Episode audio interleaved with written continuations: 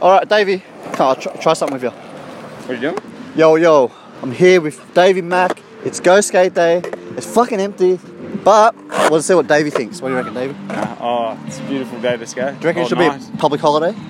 Yeah, for sure. Fuck the Queen's birthday. Give us a public holiday. Right? Any There's a lot other of thing, skateboarders anything out on skateboarding that you want to say? Anything about 2020, there.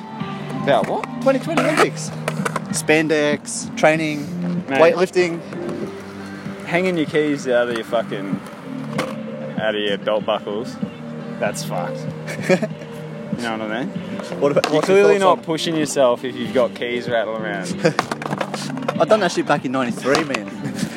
but what about the cold ankle roll-up things?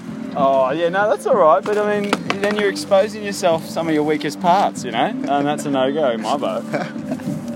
All right, you know, hit us up on Insta later on. You might see a clip. I doubt it, but we'll check it out. Thanks.